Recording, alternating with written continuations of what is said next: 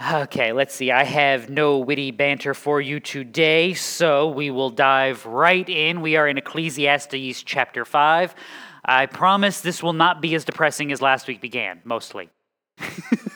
I mean, I can I can only make so many promises with Ecclesiastes. I mean, when looking at the world from the world's point of view, you know, eh, gets a little dark on occasion, so it is what it is. Now, reminder Solomon can't help himself. And we pointed this out as we've gone through this that despite Solomon's ability to look at the world from the world, because Solomon has every benefit the world would give, he has wisdom, he has wealth, he has the ability to buy and sell and set up for himself. Despite all of that, the foundations are coming through. This is again Christian. Why I encourage you to examine who you are down at the base level, at the root. Why you don't want to be arguing with the world up here, even arguing with yourself up here. Not what was I doing? Why did I do it? Establish that because if you can settle the foundations, you have something to come back to. And over time, that is who you are, and that will reveal itself. This is one of the, the benefits of being in church and around fellow Christians routinely for a long period of time. You can pretend a lot of things for a while, but what's going to happen eventually? Yeah, who you are is going to come flying out eventually. Best to just be you and get it over with. Now, I tell you that because that is beginning to be shown more and more in Ecclesiastes 5. Who Solomon is, what the foundation is starting to peek through, and what it creates for us is this fascinating look at how do you see the world from a Christian and a worldly perspective? Because I know I know in Ecclesiastes he wouldn't use the word Christian, but you're talking about someone who believes in and fears God, so that would count as you. So that is how we will look at it, and that is what we will examine as we dive in. Sound fun? Okay, here we go. Verse 1. And you know, I'm going to do to you what I do to you every week. So, guard your steps as you go to the house of God. Well, we got to stop right there. One of these weeks, I'm just going to read like three verses at the very beginning and get all the way and just to see the look on your guys' faces, just so, you know, watch you pass out and faint in the aisles and go from there. But I point this out because this is what wisdom in action would look like. Guard your steps as you go to the house of God, because this is an actual biblical mindset. This is what has gone on in Scripture going back to the beginning. Remember when we went through Exodus? Remember the details of the tabernacle and the purpose of all of those details. You wouldn't have thought of this, but God put this in. Things like Exodus chapter 30. The Lord spoke to Moses, saying, You shall make also a laver of bronze with its base of bronze for washing. You shall put it between the tent of meeting and the altar, and you shall put water in it. Aaron and his sons shall wash their hands and their feet from it. When they enter the tent of meeting, they shall wash with water so that they will not die. That's not so, you know, like some weird disease, so God doesn't strike them dead. Or when they approach the altar to minister by offering up in smoke a fire sacrifice to the Lord. So they shall wash their hands and their feet so that they will not die. And it shall be a perpetual statute for them, for Aaron and his descendants throughout their generations. In the course of four verses, God told them, Wash your hands, wash your feet so that you don't die twice. Do you think he was serious about that? Yeah, probably so. So, what's the lesson? No coming to God with dirty feet. Put your deodorant on, people. Now, one, should you put your deodorant on? Yes, yes, you should. But do you need to put your deodorant on so you won't die? I don't think we're going to kill you if you smell bad. I can't vouch for everybody in the room, but just, you know, is that the thing? They've got to have clean tootsies when they come before the Lord. Sorry, I needed to lighten the mood a little bit. you picture these little toes wiggling now, can't you? That's not the point. What is the point? You should be leery of everything, not just what you're doing, but how you're doing it the condition of your heart, mind, and body before the Lord. Everything is up for evaluation. You should be guarding your steps as you go to the house of God and draw near to listen rather than to offer the sacrifice of fools, for they do not know they are doing evil. See, this is what I mean. Solomon can't help himself. Despite his willingness to look at the world from the world's point of view, to examine the pleasures of life from the perspective of what they can provide, We're five chapters in, and what is Solomon warning his reader? Hey, hey, hey, hey, hey. In spite of all of this, be careful out there. Pay attention to what's going on. Guard your steps because what has wisdom accomplished in the world? What did Solomon say wisdom was in the world? What did Solomon said everything was in the world? vanity, vanity, chasing after the wind. Well, wisdom may be useless in the world, but wisdom is not useless when it comes to God. Pay attention, guarding your steps. And by the way, not a new thing in Israel. I like to try to find like weird examples of these things just so it's not always obvious for you. But a great example, go back to the kings. Go back to Saul. What should be what should be going on? We have sacrifices, we have a law, we have things that we need to uphold, right? 1 Samuel 15. Has the Lord as much delight in burnt offerings and sacrifices as in obeying the voice of the Lord? Behold, to obey is better than sacrifice, and and to heed is better than the fat of rams. That was Samuel to Saul. Yes, yes, you offered the sacrifice. You did it in the exact way that God commanded that the sacrifice was to be offered. But God didn't tell you to offer the sacrifice. God told you to wait. What's more important, that you get the sacrifice offered or that you do what God says? Yeah, do what God says. Don't lose don't lose the principles of the law in order to keep the letter of the law. Gee, that wouldn't be a human tendency in any aspect of life throughout history, would it at all? Gee, I can't imagine where we could possibly find examples of people who missed the forest for the trees in the New Testament Pharisees. Couldn't imagine. But by the way, before we give the Pharisees a completely bad rap, that's just humanity. I mean, every human being becomes a legalist in one exact moment. Do you know when that moment is? No, no, no, no. It's not when they're born. It's when they have kids. you will become a legalist the minute a child is placed into your house. I don't care what I said, what you should. Why? Because you don't care about the spirit of the law. You want those little destructive monsters to do what? Follow the letter of the law, lest you die. I can't be the only one that said that to their children, could I? they're still alive. They're fine. Don't worry. I'm not going to kill them. Their mother won't let me. You know I'm kidding. Why do we do that though? Because we immediately lose all concepts of grace when we are wronged. We lose all concepts of forgiveness when it is our things that are being destroyed. This is again, Christian, why the heart has to be changed. This is the human default. When you are stressed, when you are aggravated, when you are brought to your lowest point, you will default to your basest instinct. Once again, what are your foundations. If you don't believe me, do me a favor tonight. I want you to set an alarm when you go to bed tonight. I want you to set it for like somewhere between 2:30 and 3 a.m., okay? When it goes off, I don't want you to think. I just want you to get up, go into your living room and walk around in the dark for a few minutes. Because we all know what you're going to do eventually, right? Yeah, and we all know what you're going to say the second you do it. yeah, you're going to kick something with your foot, you're going to hurt yourself, and you're going to do what? There you go. You just found your base instinct. You just found your base nature. Evaluating who you are on a regular basis is vital. We are not as good as we think we are. We are not as accomplished as we think we are. We must rest in Christ and not us. This is part of the lesson of humanity. This is part of the warning here. For all the look and for all the your labors are meaningless and your wisdom is meaningless and your pleasures are meaningless.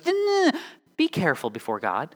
Remember who you are and where you stand and why you stand. By the way, this is not going away when you get to the New Testament. This is not gone away now. Second John Anyone who goes too far and does not abide in the teaching of Christ does not have God. And the one who abides in the teaching, he has both the Father and the Son. You don't get to lose this. You don't get to forget this. You need to rest in the right place, lest you rest nowhere at all. And I will stop Dr. Seussing you this morning before I get any worse.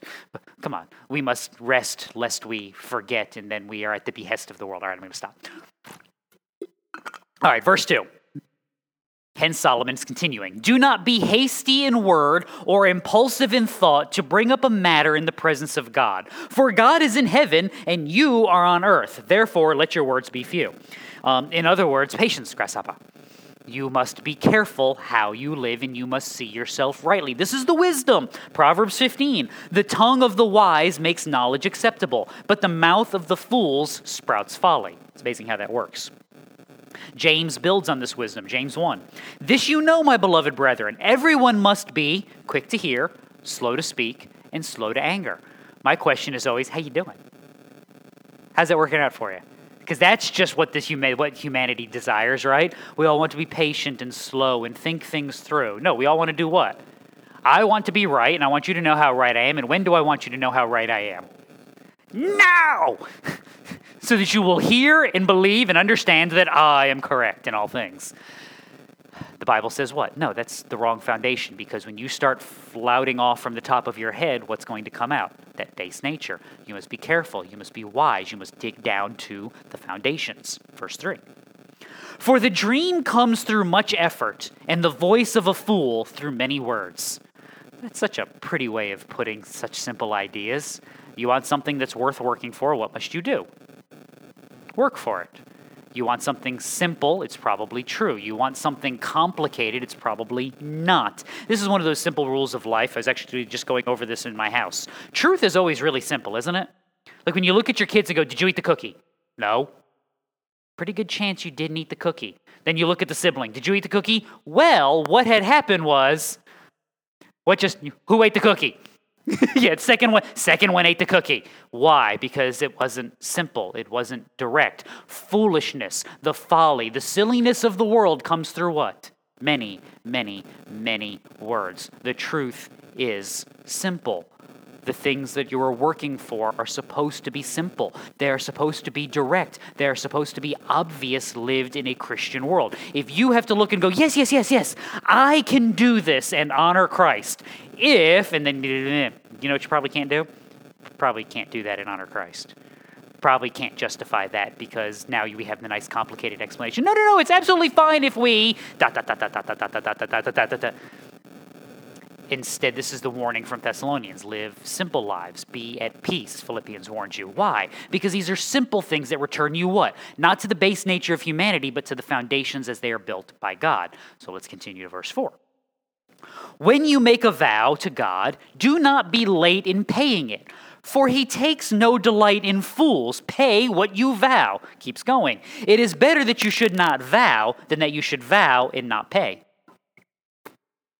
Give Solomon credit. That's the biblical standard. Deuteronomy chapter 23. When you make a vow to the Lord your God, you shall not delay to pay it, for it would be sin is it would be sin in you, and the Lord your God will surely require it of you. However, if you refrain from vowing, it would not be sin in you. Now, real quick, two things here. One, the reason why I think this is obvious to Solomon is Solomon's probably one of the last kings to actually do this. Um, I should have looked this up beforehand, but I didn't plan on this. It's Deuteronomy 12. Read Deuteronomy, it'll do you good. The king is actually supposed to take the law and write it when he becomes king. So it's like, remember when you were in trouble in school and you have to sit in detention? I can't be the only person who sat in detention. What they do, they give you a dictionary and be like, here, copy that page. I want to copy that page. Then you get detention the next week and you're like, can I start in the next letter at least? I don't want to do the same words again.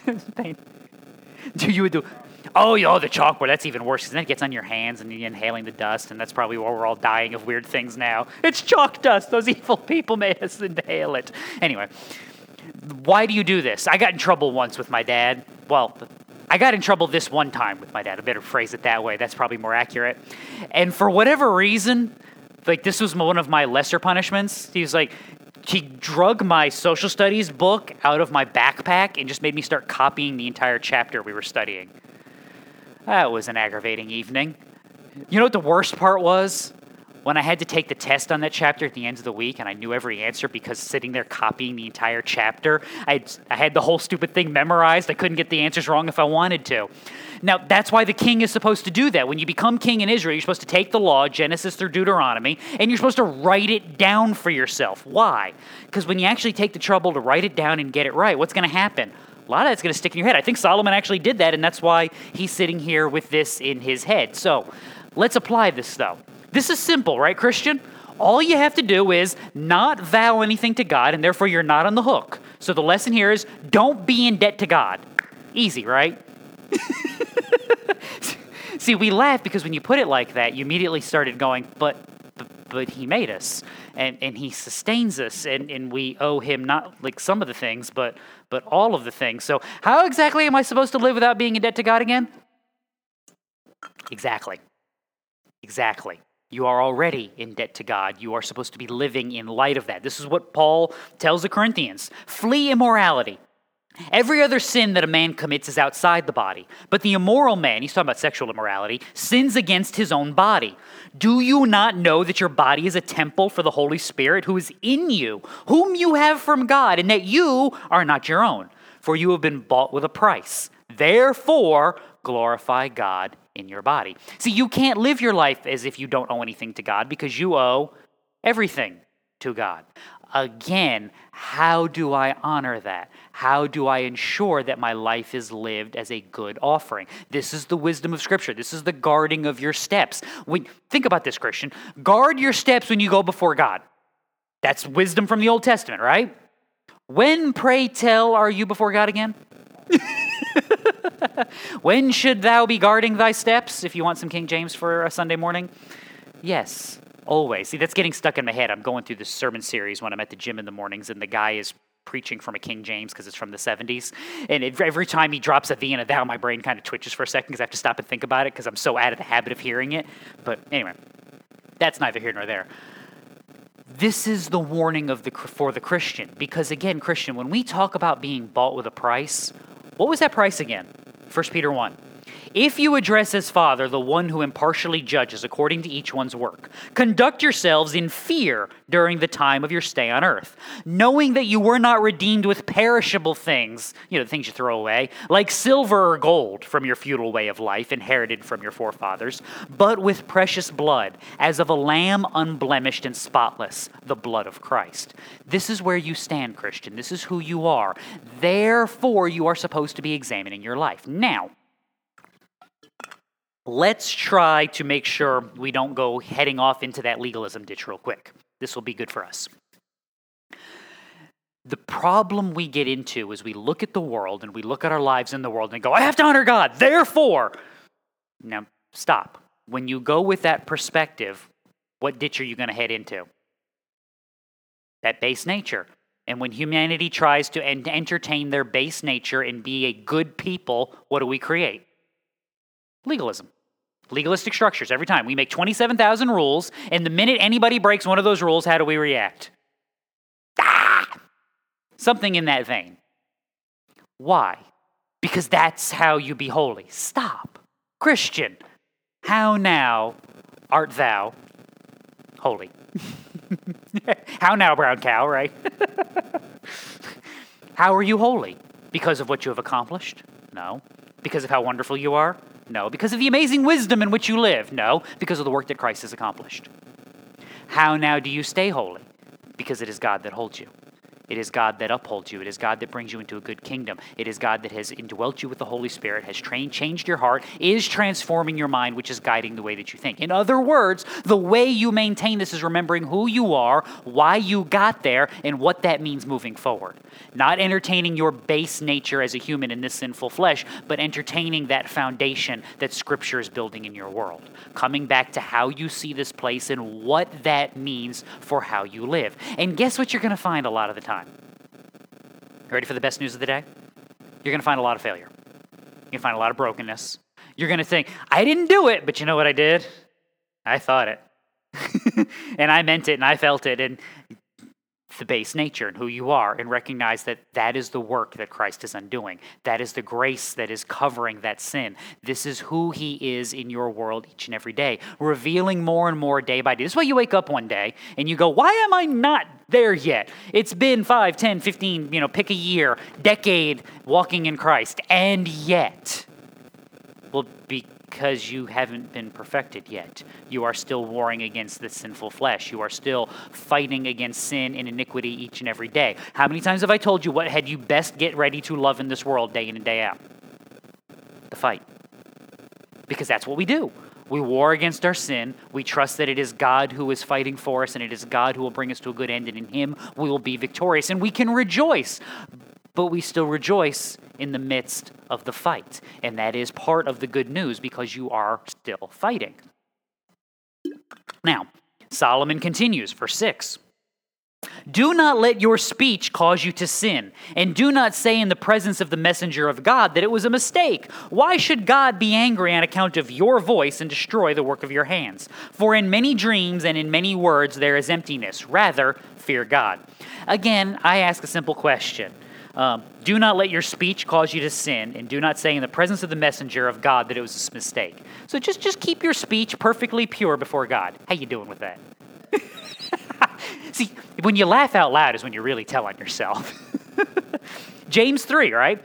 The tongue is a fire, the very word of world of iniquity. The tongue is set among our members as that which defiles the entire body, and sets on fire the course of our life, and is set on fire by hell.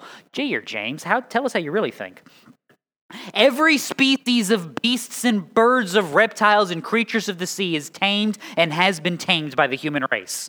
But no one can tame the tongue. It is a restless evil and full of deadly poison. That was written to Christians. that, that should actually make you feel a little bit better. James isn't writing to them being like, hey, you people, you people talking like that, stop it. He's basically telling them what? You people need Jesus. I've told you before, if you want, we, we did this when we went through the book of James. Go home, read James, it'll do you good. And remember that everywhere where James is speaking of wisdom, he's talking about the fruits of sanctification. Where is wisdom found? It is found in God.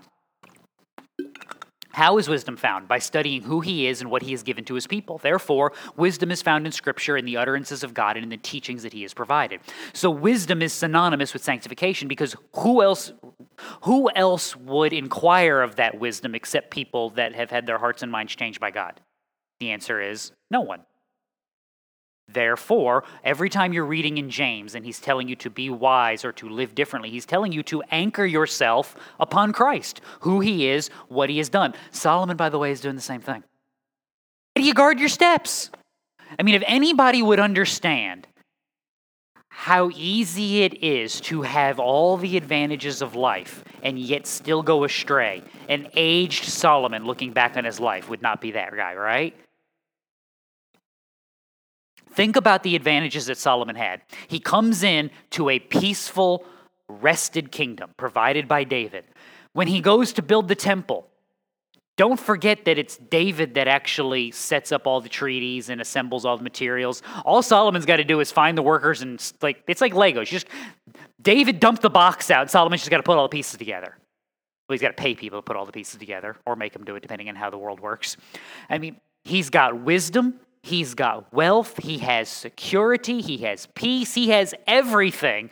And Solomon's answer is you know what we need to do? We need to form alliances with all these nations that we've conquered and all these nations who we're at peace with so we can maintain this peace. How now should we do it? I know, I'll marry all of their daughters.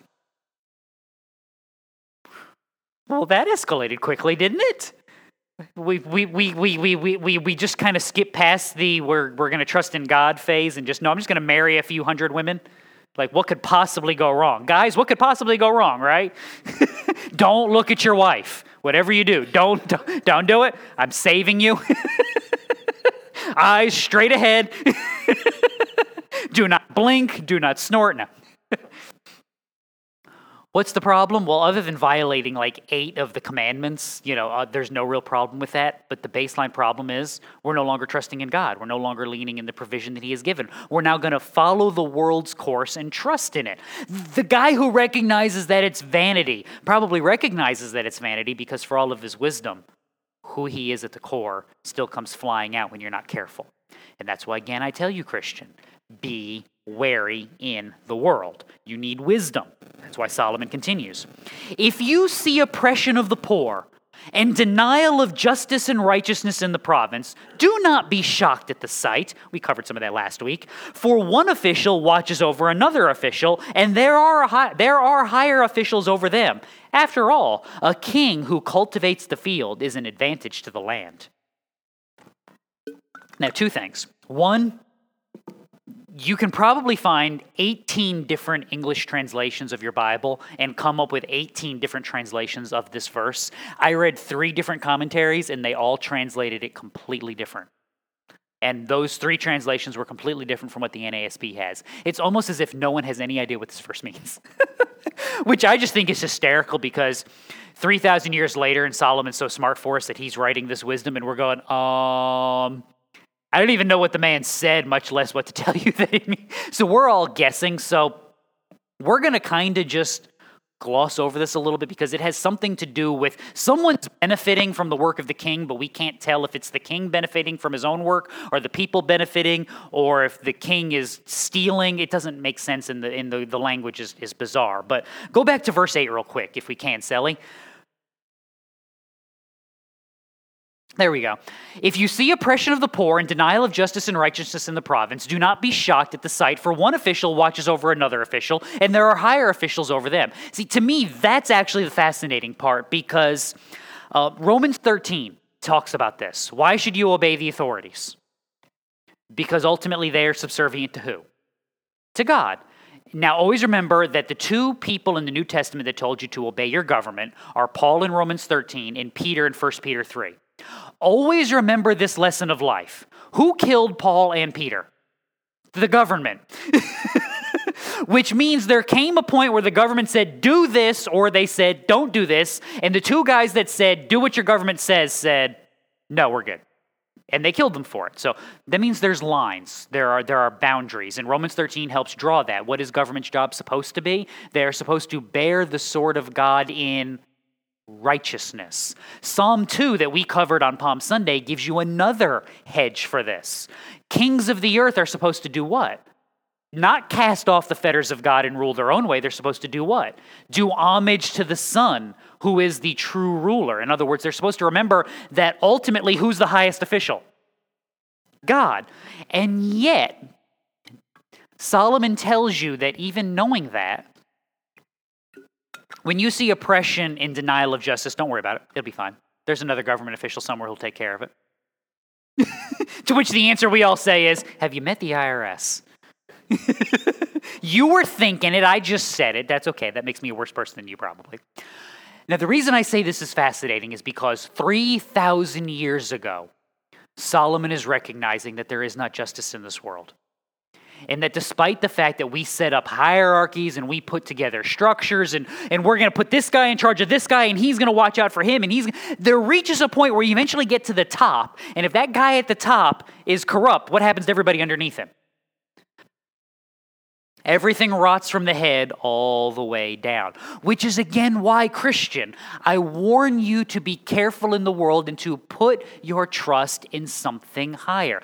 This is Jesus' kickoff to his public ministry in Luke 4 goes in, and what does he read? He reads from Isaiah The Spirit of the Lord is upon me, because he anointed me to preach the gospel to the poor. He has sent me to proclaim release to the captives, recovery of sight to the blind, to set free those who are oppressed, to proclaim the favorable year of the Lord. Those are all things you want in the world, right?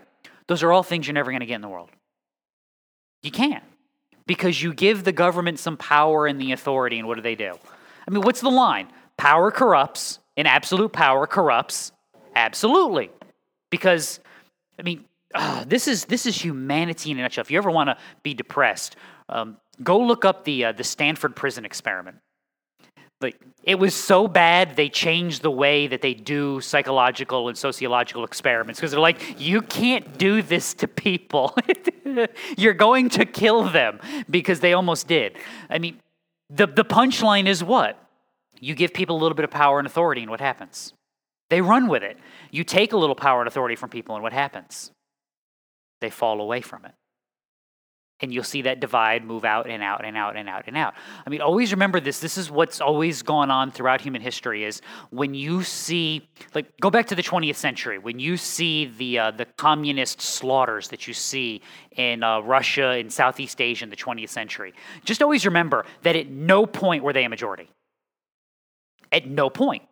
They just got a little bit of power and did what? Whee! And the people got a little bit of oppression and did what? Oh. Um, which which country was it? It's like Poland or Ukraine. It's one of those countries with one of those secret police agencies. They didn't have enough secret police to rat out anybody. Like they had one for every like 10,000 people in the country. And yet, the secret police were arresting people constantly. Who was turning them in? The, the neighbors were. They had families turning in other people in the family and the neighbors spying on each other because we just got you. You're now part of the in group, and now look, they're part of the out group. Keep an eye on those people over there in that out group. And what happens? That little bit of corruption becomes what? Massive amounts of corruption. This becomes the problem. This is humanity for a nutshell. This is what we've always done. This is again why, Christian, your Bible's wisdom tells you not to look to this world not to look to the structures of this world, not to look to the leaders of this world, but to look higher, to look to God, to trust in Him, and to recognize that your peace, your security, and your hope cannot be found here. Because here we too often indulge what? That base nature, that flesh and who we are. And so very often the foundations become rotted because we are rotted and we haven't ever done any work on those foundations. Christian, don't be like that. Look to who you are and, again, why you are. These things matter. Verse 10. So we'll skip away from 9 again, go to 10. He who loves money will not be satisfied with money, nor he who loves abundance with its income. This too is vanity. We covered this a little bit last week. I mean, when do you get enough? Do you ever stop and think? I've done this a few times in life, and I try not to do it very often because it's depressing. Do you ever stop and think about how much money you made 20 years ago? Or how much money you made when you were in your like late teens and early 20s, and be like just think back what you could survive on, and now go. All right, we're gonna live on that now. What happened? it wasn't enough, so we got more. And what did we do when we got that more? Yeah, remember that, because verse 11 is coming along. When good things increase, those who consume them increase. So, what is the advantage to their owners except to look on? See, this is two parts of this. One, if you were um, if you were a '90s kid, this was your posse. You know, you always see somebody get famous and get some money, and suddenly there's like 18 people hanging around him, getting their hand out. That's part of this. There's always lottery winners will talk about this. They win the lotto, and like every cousin, like nine times removed on their grandmother's side, calls and be like, "Hey, can I borrow twenty bucks?" And next thing you know, they feel bad, and it's like, "Well, you need to help. You know, they were at your aunt Susan's wedding, so you, you know what? You just need to." I can't be the only person that had a mother and, mother and a grandmother who would do that to them. and what ends up happening is these lotto winners give out the money and they give a little bit here and they give a little bit, and then they look around and they go, "Hey, wait a minute." it's all gone.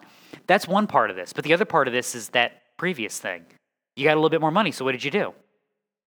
You upgraded a house, you upgraded a car, you upgraded the furniture, you spent a little bit more. And now, if you lost some of that, what would happen? Can't cover it any longer. This is the vanity of trusting in your income and trusting in your wealth. This is again why there is a call for wisdom here you have things like Luke 12.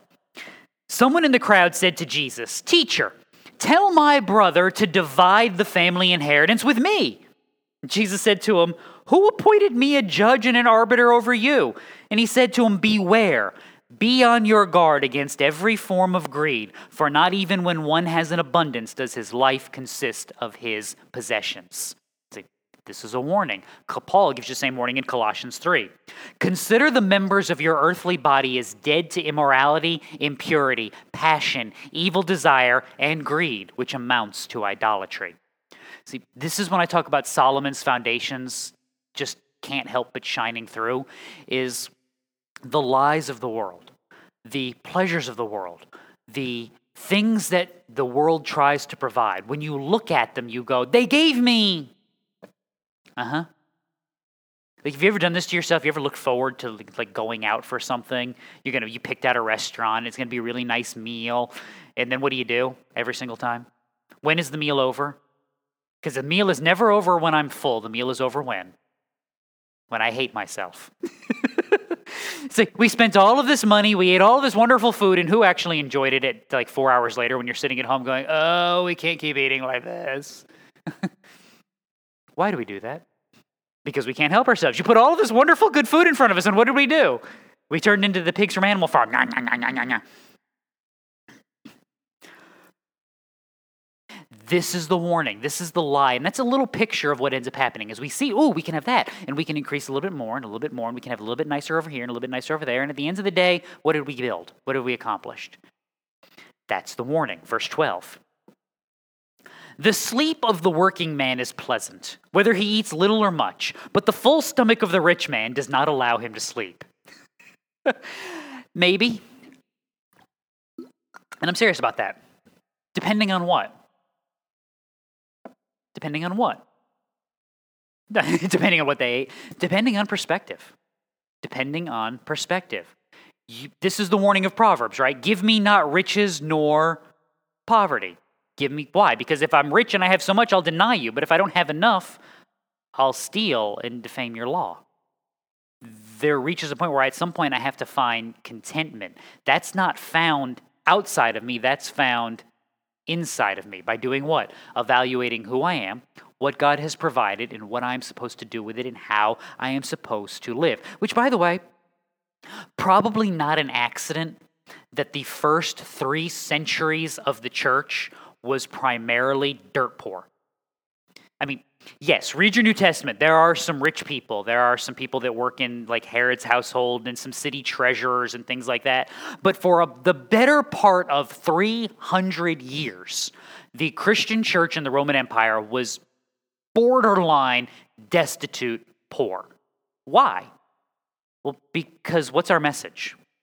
You need to forsake yourself. You need to forsake the world. You need to not trust in the things of this world. You need to repent of your sins and you need to trust upon God who will provide for you everything. Now bring that into the halls of power that you are no good and your accomplishments are worthless.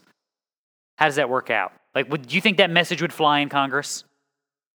Like, you guys are all wasting your time in chasing after the wind. They'd be like, yeah, but we're rich. Which always remember my favorite statistic. I didn't look it up recently, but the last time I looked it up, um, 88% of our Congress people claim to be Christians. I love that reaction. Did you guys all just pull the same muscle at the same time? yeah, it's the last time I looked at this, 88% of, of, of Congress is Christian.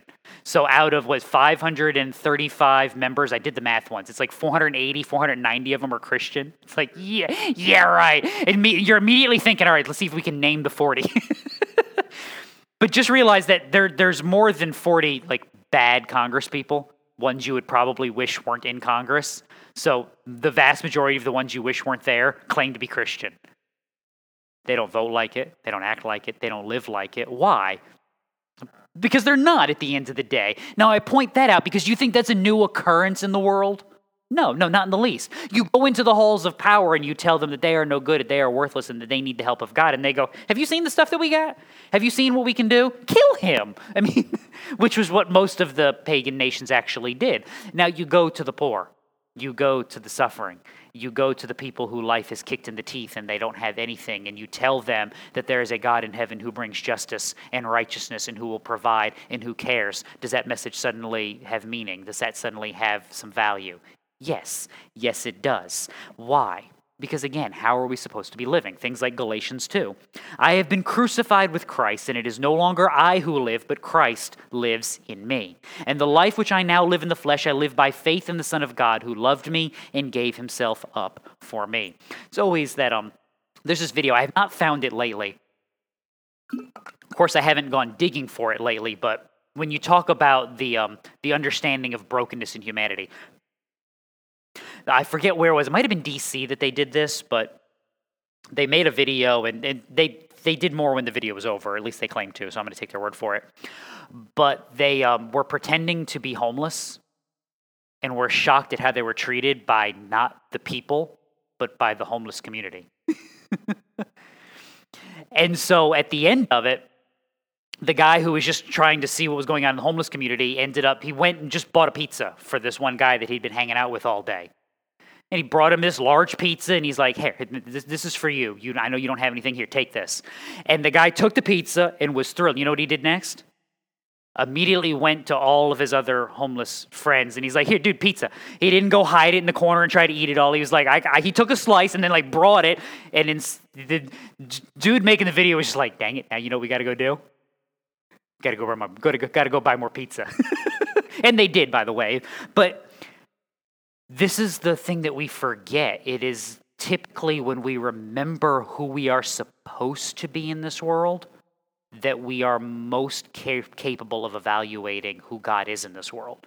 Meaning, when we rest in our when we rest on our laurels and our accomplishments and when we look at the good things that we have we are tempted to deny and to trust in the things that we have been given. When we see those things rightly as provisions from God, when we see ourselves as broken in this place, remember, what's our math equation? For every look at yourself, do what? Take 10 looks at Christ. So when you look at your brokenness, when you look at your fallenness, when you look at your need, that's when I look at who Christ is and what he has accomplished. And I am strengthened to live rightly in the world. Not because I'm kicking myself in the rear end every five seconds because of how bad I am, because I'm reminded that despite that, he has called me good in his kingdom. He has declared me righteous before the throne, and he has provided for me and is providing for me day by day. And the things that I long for in this world are not the things that I should be longing for because they are things of this world. It raises my vision beyond this place. It gets me from navel gazing and looking up to the glorious kingdom that God is actually building. Hence, why Solomon can continue. Verse 13. There is a grievous evil which I have seen under the sun riches being hoarded by their owner to his hurt. When those riches were lost through a bad investment and he had fathered a son, then there was nothing to support him. Man, that took a twist in the middle, didn't it? So we got a guy who was successful, but kept it all. Then he did something stupid right about the time he was having a son, and now he has nothing to provide. So this doesn't sound like any other wisdom literature you would know, does it? Someone who had everything and then lost it all and is struggling in life. Yeah, that, that's not Job in the least, is it? No, not, not in the bit. Now, what was the punchline? I just realized that I had copied the wrong verse here. Oh my goodness. I am a bad person. What does it say in your bulletin right there? Does it still say Job 38? Oh, yes. Oh, uh, I'm sorry. That was what I was going to put in there. And then I realized, no, I got the wrong verse. So change that. It's supposed to be Job 1 21. Because what was the punchline from Job? What was the lesson that should have been learned? It was the lesson that Job actually got from the very beginning. By the way, talent right there, I got it. naked I came from my mother's womb, and naked I shall return there. The Lord gave, and the Lord has taken away. Blessed be the name of the Lord. Always marvels, amazes me that that first part never, you know, never makes it into the song. You know, we always got the he gives and takes away, but never the I was naked and now I'm not. Can't imagine why that wasn't a good praise song. Naked we came and naked we'll go. I, I know there's probably no good way to rhyme that, is there? now, what was the lesson from Job? That's your punchline. Job does not sin against God in all that he does. Job starts sinning against God when? When he gets bitter, when he starts examining himself and what he is due and what he thinks he is owed and how he has been wronged by God. In other words, he forgot who he is versus who God is. There's a reason why Solomon reaches the same conclusion. Verse 15. As he had come naked from his mother's womb, so he will return as he has come, or as he came. He will take nothing from the fruit of his labor that he can carry in his hand.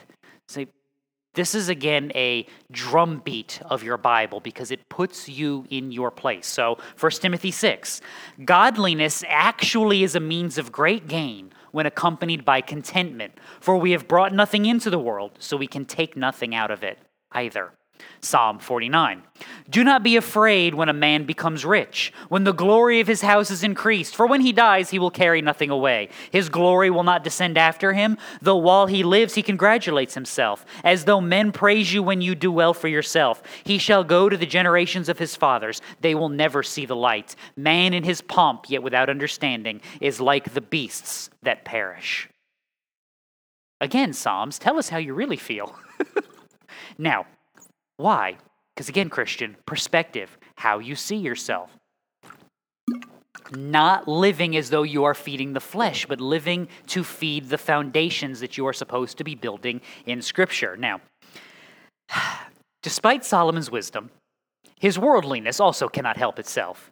Verse 16 this also is a grievous evil. Exactly as a man is born, thus he will die. So, what is the advantage to him who toils for the wind? Throughout his life, he also eats in darkness with great vexation, sickness, and anger. See, this is the world's argument, though. I've worked hard. I've accomplished much. I've built these things in my life. I want to be rewarded according to my works. Everything that I have built, I want you to judge me on that. Who I am in the world. This is what the world tells you. What does the Bible remind you about your works? Isaiah 64. All of us have become like one who is unclean, and all of our righteous deeds are like a filthy garment. And by the way, I will let you dig into the etymology of the word that we translate filthy there. I'm going to pass. And all of us wither like a leaf, and our iniquities like the wind. Take us away. See, the world wants its recognition and its credit for all that it has accomplished. It wants you to get in line and live the same way. You can't. Why? Luke 12. There is nothing covered up that will not be revealed, nothing hidden that will not be known. Accordingly, whatever you have said in the dark will be heard in the light, and whatever you have whispered in the inner rooms will be proclaimed upon the housetops. And by the way, Christian, let me do my Johnny Depp run. That's good news for you. That is good news. This is that Matthew 7 passage. The same standard by which you judge the world is the standard by which you'll be judged also. You should read that and go, yes! Because what's our standard, Christian? That we are blind, and we are wretched, and we are naked, and we are in need.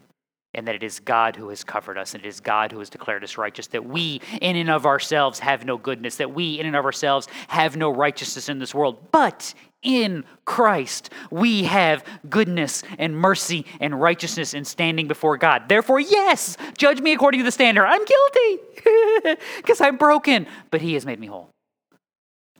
I am evil, but He has made me good. I'm guilty, but He has declared me righteous. That's my standard. Now, let's everybody go according to that standard. And the world immediately says, What? because they know what? They know that they are broken. This is that Romans 1 verse. They are without excuse. They know. Remember, this is our bad equation. They know, and they know that you know that they know. That's why they're angry at you. That's why they hate you. That's why they want you to sit down and shut up. Because when you are righteous, when you are proclaiming goodness and when you are, when you are proclaiming mercy, you are reminding them that they have neither goodness or righteousness or mercy that they have judgment upon them. And therefore, the problem becomes what? Not my sin. The problem becomes you who keeps reminding me of my sin. If you people would just stop that, then I could have my seared conscience and be okay with it. But it's you that keeps reminding me. That's the problem. That's the lie of the world. Is they sit there and they want their credit. Christian. That's fine. It's fine. Let them have it. Let them have it. How now shall you live in this world? Based upon what foundation? To what city are you traveling? I've got the kids reading Pilgrim's Progress. It's going, yeah. it's painful, but we're getting through it slowly but surely. I've told them they can't watch the movie till they finish the book. So Connor is trying, but the reason why I always come back to that and why I always remind you of it is because it gives you such a good picture of this Christian world. And by the way, the reason why I tell you to read is because I never tell you about the second part of the book. The first part of the book is about Christian and his travel along the King's Highway to the celestial city, about a man being saved and traveling to, to, to God, God's kingdom. The second half of the book is about Christian's wife and children following after him. And all the pitfalls that fell that Christian fell into, his family falls into exactly none of them because every place that he fell into a pitfall, there's a sign because they took a guide because they brought scripture and a teacher who can explain to them the truths of scripture. So every time there's a pitfall, he's like, hey, hey don't go over that way. That's where Christian fell in and bad stuff happened to him. They're like, oh, they're like a little tour group with popcorn, like, oh, we shouldn't go that way then. We'll keep going this way. and, and every pitfall and danger and problem that Christian fell into, his family's like, oh, that's so terrible. I'm so sorry. and they just walk from beginning to end with no trouble and and, and they you know they I'm trying to remember, but where like he has to swim and drown in the river in order to get to the city. I think they actually get a boat. And they're just like straight along, like la di da di da. Why? They brought a Bible. They listened to the wisdom. They paid attention to the people that went before them. Christian, this is what you're supposed to be doing. Again, what are those foundations as you go out into the world? Not just skipping la la la and hopefully nothing bad will happen to you. You know, you need to actually be grounded. This is the importance of what we do and why we examine our lives. So, with that said, let's finish up. Verse 18. Here is what I have seen to be good and fitting to eat to drink, enjoy oneself in all one's labors in which he toils under the sun during the few years of his life which God has given him, for this is his reward. That doesn't sound like anything you've ever heard before in the Bible, does it? Now, 1 Corinthians 15, I affirm, brethren, by the boasting in which I have in Christ Jesus our Lord, I die daily. If from human motives I fought with wild beasts at, at Ephesus, what does it profit me? If the dead are not raised, let us eat, eat and drink, for tomorrow we die. Isaiah 22 gives you the same idea. In that day, the Lord God of hosts called you to weeping, to wailing, to shaving the head and wearing sackcloth. Instead, there is gaiety and gladness, killing of cattle and slaughtering of sheep, eating of meat and drinking of wine. Let us eat and drink, for tomorrow we may die.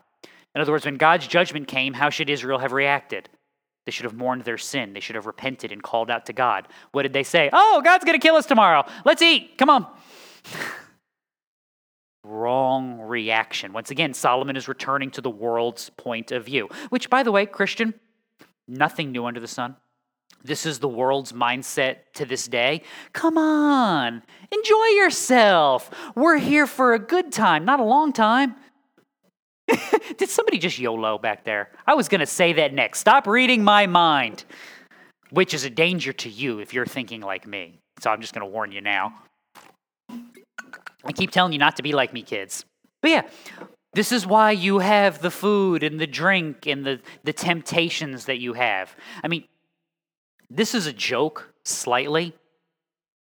And I mean that slightly, but do you think it's any coincidence that about the same year humanity got unlimited data on their phones and the ability to look at whatever image and video they wanted? That since that time, phone screens have gotten bigger every single year? Do you think that's a coincidence? What are we looking at on our phones again? Yeah. this is part of what I'm talking about when I say this is the world's perspective. Just, it's fine. It's fine. Just do, do what you want. My, this is my favorite news headline of the week. This is my favorite. This might be my favorite head, news headline of all time. Florida passes a law that says that you're not allowed to have public nudity or any simulated sexual acts in public or displays during any parades or displays or anything like that. In response, the Alphabet Brigade said, Fine, we're not having our Pride Parade. So you have to put your clothes on and not try to corrupt kids. Well, we're not doing it then. What? Yeah, but but but but how broken are we in humanity that that's the standard now? Like that's that's the win. Like, hey, don't show the part that the clothing is supposed to cover in public. Oh, how dare you? Who do you think we are? that's the world standard. This is what's presented. By the way, Christian, that's not going to get better unless what happens? Hearts are changed, minds are renewed, then leading to a change of life. This is why you have to be anchored to the standard you are, which, once again, though, is why you can't just go out into the world and live however you want. You can't just go out into the world and think however you want, because if you do, you start drifting along. And you're going to find yourself drifting where? I don't know. But it's probably not going to be where you want to be. Again, terms and conditions may apply, your mileage may vary. Evaluate your life. You have different temptations than I do. You have different temptations from your neighbor. But you know what I know about you? You have temptations. You have things you need to evaluate. You have things you need to be, be wary of, and you have things that you need to be killing day by day in your life. Recognize that we do that not through our accomplishment, but by resting in Christ. Being changed by his work, being guided by his spirit, and knowing that as we do that, we are heading in the right direction. Verse 19. Furthermore, as for every man to whom God has given riches and wealth, he has also empowered him to eat from them and to receive his reward and rejoice in his labor. This is the gift of God. See, Solomon's worldliness comes out and he can't help itself, but his biblical foundation comes out and he can't help himself. This is this is true. Deuteronomy 12.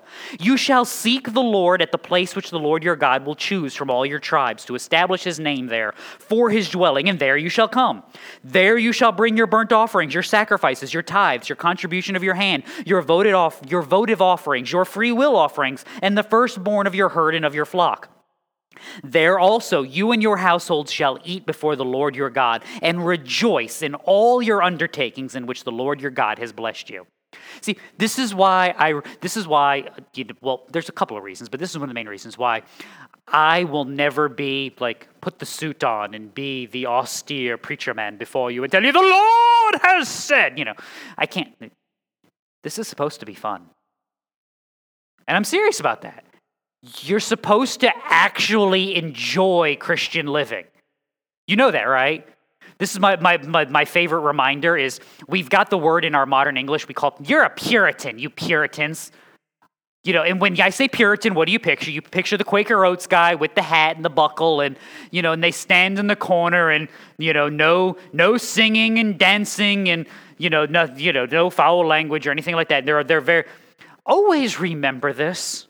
Always. Like all the Puritans had like 18 kids each. Okay? Like every last one of them.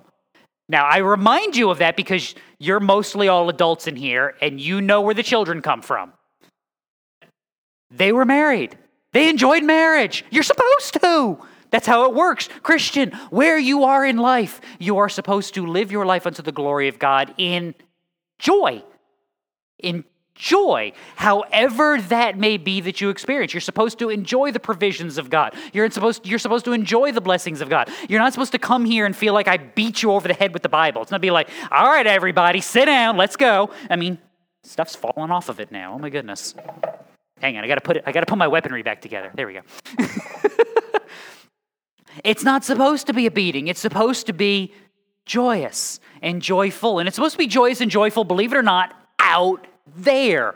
If this is the gift of God. That you live in the world built upon His foundations, resting in His world in the joy of all that He has done for you. And you can, because in spite of their darkness, in spite of the iniquity, in spite of the insanity, you have Christ. what more could you want? This is, this is this great summation of this whole section. Guard your steps because you have God. Live carefully because you have God. Do not long for the things of the world because you have God. Verse 20 For he will not often consider the years of his life because God keeps him occupied with the gladness of his heart. I told you patience earlier. I'll tell you focus now. This is the uh, this is the living of Hebrews 12. Since we have so great a cloud of witnesses. By the way, if you never knew, the cloud of witnesses is all those people in chapter 11. There you go. Let us lay aside every encumbrance and the sin which so easily entangles us. Let us run with endurance the race that is set before us, fixing our eyes on Jesus, the author and perfecter of faith, who for the joy set before him endured the cross, despising the shame, and is sat down at the right hand of the throne of God. There, there's your gospel message. We have the witnesses of what God has accomplished. We have been transformed and we are being sanctified, killing our sin. We are walking through this world being transformed by God. How? Not by looking at the world, not by longing for the things of the world and trusting in anything it has provided, but by focusing on Christ and knowing that we have his kingdom.